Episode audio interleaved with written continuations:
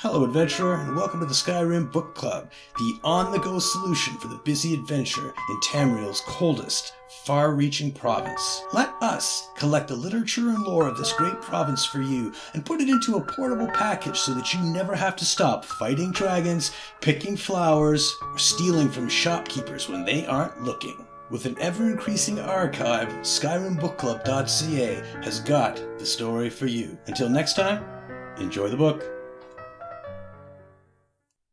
Remember Me, the tale of an Argonian seeking to understand his nightmares. A tunnel, a cave, damp, dark, and warm. Scale Song ran toward the hazy light, hearing his footsteps echo in the narrow passage, sinking deeper into the mud. How can I sink in this? he asked aloud. I am of parents born in Blackmarsh. When he could no longer move, Scale Song bowed his head, listening to the moisture dripping from the roots twisted above him. Soon it would be over he would return to the Hist. How embarrassing, though, for an Argonian to suffocate in mud. His eyes opened suddenly. He'd had the same dream every night for weeks.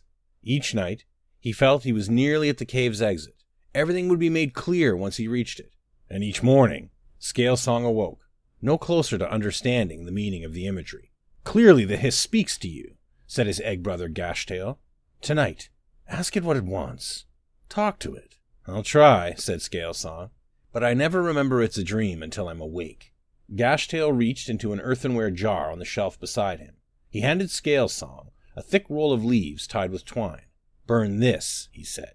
The incense may clear your mind. If the Hist wants you, you must listen. Scale Song nodded. Advice like this was precisely why he sought Gashtail's help. For the first time in a long while, he couldn't wait for night to fall. The burnt incense filled his hut with thick gray smoke that coiled heavily along the ground like fog. Scalesong hadn't expected it to smell so horribly. Still, he watched the smoke spread slowly throughout the room, his eyelids growing heavier and heavier. A cave, a tunnel. Smoke drifted along the muddy floor. Scalesong stopped running and reached out a hand toward the smoke. Talk, ask, speak. Are you trying to tell me something? he asked aloud. I am dead, Dead? Who are you? The smoke coalesced into a shimmering figure, hooded and cloaked. Its tail twitched. I am dead, the figure said. Without it, all that I am will be lost forever. Find it. Remember. It. What is it? Scale Song followed the figure through the dark passage. His feet no longer sank into the mire, as in all the other dreams. They walked in silence. Scale Song was alert, but untroubled. It seemed like hours before the pair reached the tunnel's exit.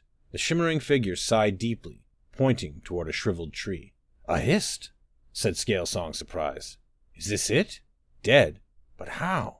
Remember, said the figure, unfurling into the wind, but not before it pressed a Namek egg into Scale Song's hand.